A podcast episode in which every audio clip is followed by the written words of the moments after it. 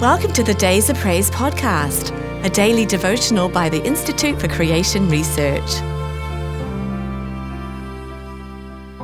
Thou hast rejected knowledge. My people are destroyed for lack of knowledge. Because thou hast rejected knowledge, I will also reject thee, that thou shalt be no priest to me.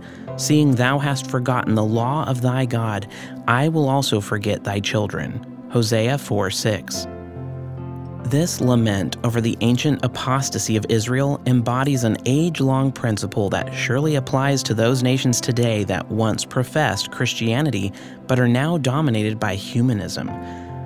Our own nation is experiencing an awful scourge of moral anarchy among our children and young people, and the reason why is because their parents and grandparents have largely forgotten the law of thy God. America, particularly its intellectual leadership, has rejected knowledge, so its people are being destroyed for lack of knowledge. This ignorance exists despite an abundance of supposed actual knowledge, that is, science, in our educational institutions, for such facts are almost universally taught in a secular context. Our teachers have forgotten that the fear of the Lord is the beginning of knowledge. Even in evangelical and fundamentalist churches and schools today, there's often too little emphasis on knowledge and too much on experience.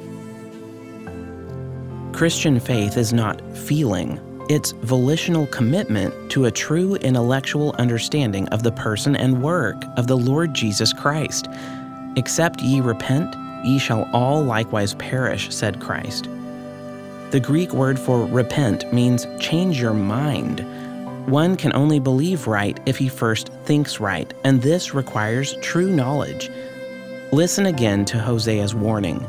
The Lord hath a controversy with the inhabitants of the land, because there is no truth, nor mercy, that is kindness, nor knowledge of God in the land. They have sown the wind, and they shall reap the whirlwind.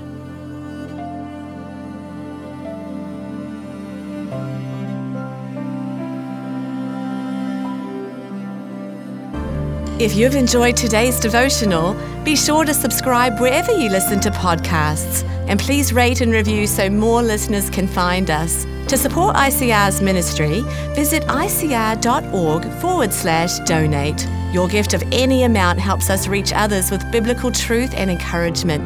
Thanks for listening. We hope you'll start each day with days of praise.